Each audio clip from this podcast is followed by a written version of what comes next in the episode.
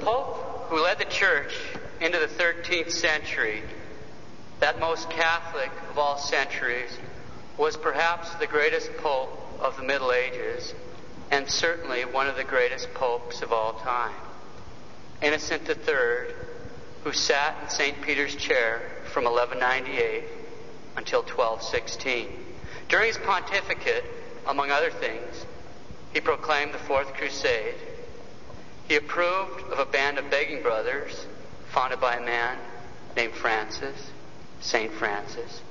And he convened the great Fourth Lateran Council in 1215 to quote, deliberate on the improvement of morals, the extinction of heresy, and the strengthening of the faith. Close quote. On July 16, 1216, at the relatively young age of 56, he died of a fever near Rome. Within three days, the cardinals had chosen another man, Honorius III, to be his successor as the Pope. Honorius took Innocent III as his model for the papacy, regarding him as an inspired leader of Christendom and as a saintly and holy Pope. Far away in the Netherlands, on the very day that Pope Innocent died, St. Luitgarda of Brabant was praying her convent when suddenly she was surprised to see a man completely enveloped in flames appear before her, right there in the convent. Who are you and what do you want? She demanded of him. I'm Pope Innocent, he said. Holy Father, how is it possible that you should be in such a state? I'm expiating three faults, which he told her, but as her biographer, who had spoke to her about this, noted, I omit them here through respect for so great a pope. I'm expiating three faults, which might have caused my eternal damnation. But thanks to the Blessed Virgin Mary, I have obtained pardon for them. But I have to make atonement. It is terrible and it will last for centuries unless you come to my assistance. In the name of Mary, who has obtained for me the favor of appealing to you, help me. And then he disappeared. The Pope disappeared after he said his purgatory time was terrible and it would last for centuries. St. Luitgarda announced the death of the Pope to her sisters, and they began prayers and works of penance to deliver him from purgatory. Some weeks later, the news from Rome, the fact that the Pope had died, finally arrived through normal channels at the convent. A great Pope, widely regarded as saintly, and yet his purgatory time would have lasted for centuries had St. Luitgarda and her sisters not come to his aid. Centuries for three falls. St. Frances of Rome says on average it takes seven years in purgatory to make expiation for each forgiven mortal sin. Seven years. That great doctor of the church, St. Robert Bellarmine, says there's no doubt that the pains of purgatory are not limited to 10 or 20 years, and they last, in some cases, entire centuries. The last great Thomistic theologian, Father Reginald Marie Garrigou-Lagrange, taught, quote, Theological opinion in general favors long duration of purgatorial purification. Private revelations mention three or four centuries or even more, especially for those who have had high office and great responsibility. Close quote. Actually, I could spend this whole sermon multiplying these cases. I'll mention one more. We're all familiar with the story of Fatima and how the children asked the Blessed Virgin about a young teenage girl in their village who had died. What was her fate? She said she was saved, but that she would spend her time in purgatory until the end of the world. Of course, all souls in purgatory have to be out by the end of the world since purgatory ends on Judgment Day. Father, this seems incredible. It does seem that way. And if we just stopped there, we'd probably all fall into terrible despair. But hang on. We'll stop and take some looks look at some of the truths about purgatory, and then we'll be able to put it all into a clearer perspective.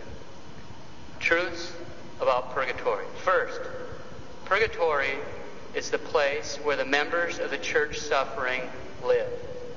They're commonly called the poor souls, or sometimes the holy souls. The souls in purgatory died in the state of grace, so they're all saved.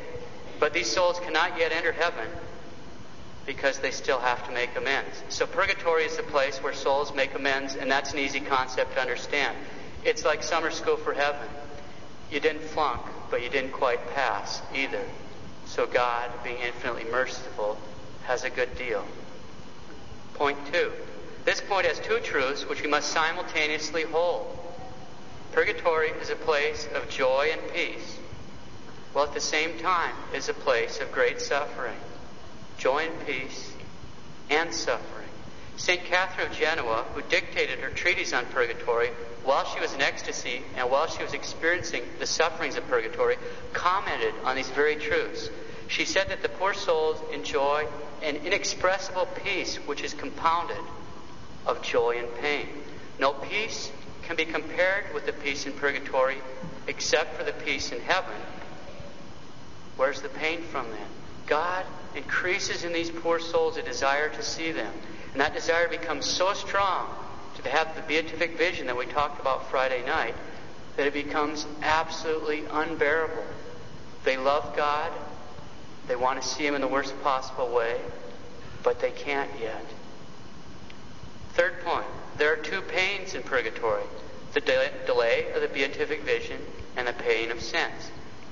As we've just seen, the delay of the beatific vision is the chief pain in purgatory. Why? Because the souls love God above all things. So, on one hand, they're full of joy in the hope of being delivered soon from purgatory, but on the other hand, they're in an agony of suffering from not being able to see God face to face. And this is real suffering. According to St. Augustine, St. Isidore, St. Bonaventure, and St. Robert Bellarmine, the least pain in purgatory is worse than the greatest pains on earth. The least pain in purgatory is worse than the greatest pains on earth. And St. Catherine of Genoa, who experienced those pains again, said, Souls in purgatory unite great joy with great suffering. One does not diminish the other. They endure torments which no tongue can describe and no intelligence can comprehend without a special revelation. That's the pain of uh, the loss of the beatific vision, not the loss, but the delay. The pain of sense, according to the teaching of St. Gregory the Great, St. Augustine, St. Cyprian, St. Basil, St. Robert Bellarmine, all doctors of the church, and the experience of the many saints who have visited purgatory is caused by the purgatorial fire, which is cleansing those souls of their imperfections. So the two pains are from the de- delay in being able to see the beatific vision and the purgatorial fire. Fourth point, there are three reasons that souls get detained in purgatory. First, they're making amends for sins, either mortal or venial, that have been forgiven, but they haven't made complete satisfaction for before they die. What does that mean? Actually, that's a pretty basic concept, too. The virtue and justice of justice considers in rendering another what's his due. Just means pay what you owe. So if we steal our neighbor's lawnmower and then we repent, go over and ask him if he'll forgive us, we've been forgiven, but there's something else we have to do. We have to bring the lawnmower back. Okay? If we violate the virtue of justice, we haven't rendered unto God what is his due, which is absolute obedience when we commit a sin. So we've tipped the scales of justice. So if we repent, that's one thing, but then we have to make reparation to balance out the scales again. And if we repent before we die, we're going to be all right. If it's a mortal sin and we don't repent, we know what that means. But supposing we do repent before we die, but we haven't made restitution, well, that's purgatory. So the balance still has to be evened. That's why we do penance. That's why we give alms. We want to even out the balance so we can reduce our time here in this life. Okay? Now, before we go on, let's consider something we've already heard in light of this fact. St. Frances of Rome said on average, it takes seven years in purgatory to make expiation for each forgiven mortal sin. Well, now maybe you can see clearly why the Catholics in the old days wanted like the world's most mega penances when they went to confession. Why? So that they got their penance done here and not hereafter. That's why a priest could tell you, you can ask for more penance in the confessional. He might fall over, but look, all other things being the same. The penance you get in confession. Suppose that you got 10 Hail Marys in confessional or you decide to do 10 Hail Marys on your own. Because it's attached to the sacrament, it has way more value for you. So if you can't ask for more, I mean, uh, some priests will be happy to give you more. They'll ask you if that's enough. It's not picking on you. It's for your own good. Penance is good. We want to do it now. Okay? So, St. Thomas of Villanova, in fact, urges confessors to give their penitents optional penances. An optional penance is something they don't have to do, but if they do do it, it gets them out of purgatory time, besides the fact they're growing in holiness. And this is a good thing. And because it's optional, they're, there's no, they're not bound under the pain of sin. And that way, if they don't get it done, they're safe. So they're not piling anything on, you know, because we have to do our penances if they're bound, but if they're optional, we don't. Okay? So, the first reason that souls are in purgatory is they're making amends for their sins which have been forgiven, but they hadn't made satisfaction for in this life. Second reason, they're also there because they've died with unforgiven venial sins. Venial sins for which they must render an account. Remember, venial sins don't merit damnation, but they pile on the purgatory time. Can't get to heaven till every penny's been paid. Third, souls are also detained in purgatory because even though their sins have been forgiven, these souls still have what are called the remains of sin when they die. What are the remains of sin? St. Thomas points out there are two problems with any sin. One is the sinner turns away from God, and others he turns towards a creature. For example, in the case of a dope smoker, Guy knows darn good and well it's wrong. He decides to do something wrong. That's the turning away from God. He turns towards the marijuana. That's the creature. Now assume this man got the grace to repent. Since it's a mortal sin, the crime of turning away from God is forgiven when he makes a good confession. But, and this is super important to know, it's super important to know, there may very well remain in his soul an attraction still towards that marijuana an attraction, an inclination to fall into that same sin. That's one of the punishments for sin is we've wounded ourselves and then we're attracted towards that sin again. God said, no, you had a better idea. Okay, you're going to be hurt. And you are hurt. We all know that. That's the problem. Those, those attractions or inclinations towards sin are a danger to our salvation in the first place. But supposing we make it and we die in the state of grace, all that has to go. That continuing lack of virtue in a man's soul is what we call the remains of sin. It has to go before you get into heaven. This is why it's so important to work on your virtues. If you get your virtues in order, it roots out the vices. Either you have virtues or vices. The virtues will praise the vices. We're going through a series of virtues, one a month. Work on them. Those will help root out the remains of sin. The whole idea here is so everybody dies and goes to heaven. I'm going to make a parenthetical comment. God sends us everything we need to die and go straight to heaven. Exactly the amount of suffering we need to make amends for everything, exactly the amount of suffering we need to grow in virtue. And if we don't, that's our own fault. That's the point of the cross. That's why we have crosses in our life. So we'll become saints. See, reality, God made reality, and Adam has put us in a position where we have a hard time weaving our way through it. It's hard. But so God, in His mercy, makes sure we have these opportunities to grow in virtue and conquer the vice so we can get to heaven. But if we don't, if we don't take advantage of the confessional, and the blessed sacrament, the sacraments of the church, our prayer life, and so forth, there's no one to blame. There's no one to blame. God will do everything possible to get us to heaven. He doesn't want anybody to go to purgatory. Okay? All right. So, the three reasons again for being in purgatory are making amends for sins, either mortal or venial, which have been forgiven, but reparation hasn't been completed, dying with unforgiven venial sins, or still having the remains of sin when a person dies. Fifth point, a Lord, our Lord meant exactly what he said when he said that we wouldn't get out till we paid the last penny. No one with the slightest speck of imperfection can enter heaven. The poor souls don't want to enter heaven yet until they're purified. But that doesn't mean they don't, they don't want to be purified. They want to be purified, and they want to be purified right now. Sixth point souls in purgatory can't merit. The time for merit is in this life. At death, meriting ends, period. What does merit mean? It means we can grow in grace. We can grow in grace now, but not after we die. It ends right then. That's the cutoff. Seventh point, as we've already said, God sends us exactly the right amount of suffering in this life we need to avoid purgatory and die and go straight to heaven. That's His plan. If we don't do it, that's our own incompetence. Eighth point, we can offer up our prayers and good works for the poor souls. And this is critical. If anybody is interiorly feeling sorry for themselves right now, thinking about centuries of purgatory, seven years for every forgiven mortal sin, all that, spit out your thumb. You're standing there with the ladders and the ropes in your hands, and there's people that are frying right now. What are you going to do about them? Don't worry about you. Worry about them. That's what we're going to talk about here, okay? If we're taking care of them, God is infinitely just, is going to take care of us. We get first dibs on all the stuff if we fall into there, okay? That's how it works. The saints are helping us. We're supposed to help out the poor souls.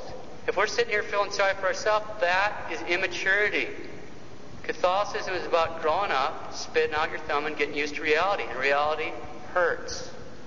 My job as a priest is to tell you things you don't want to hear. I'm going to do it. Okay, if we're serious about helping these out, we should be getting indulgences. We should go for a plenary indulgence every doggone day and be offering that up.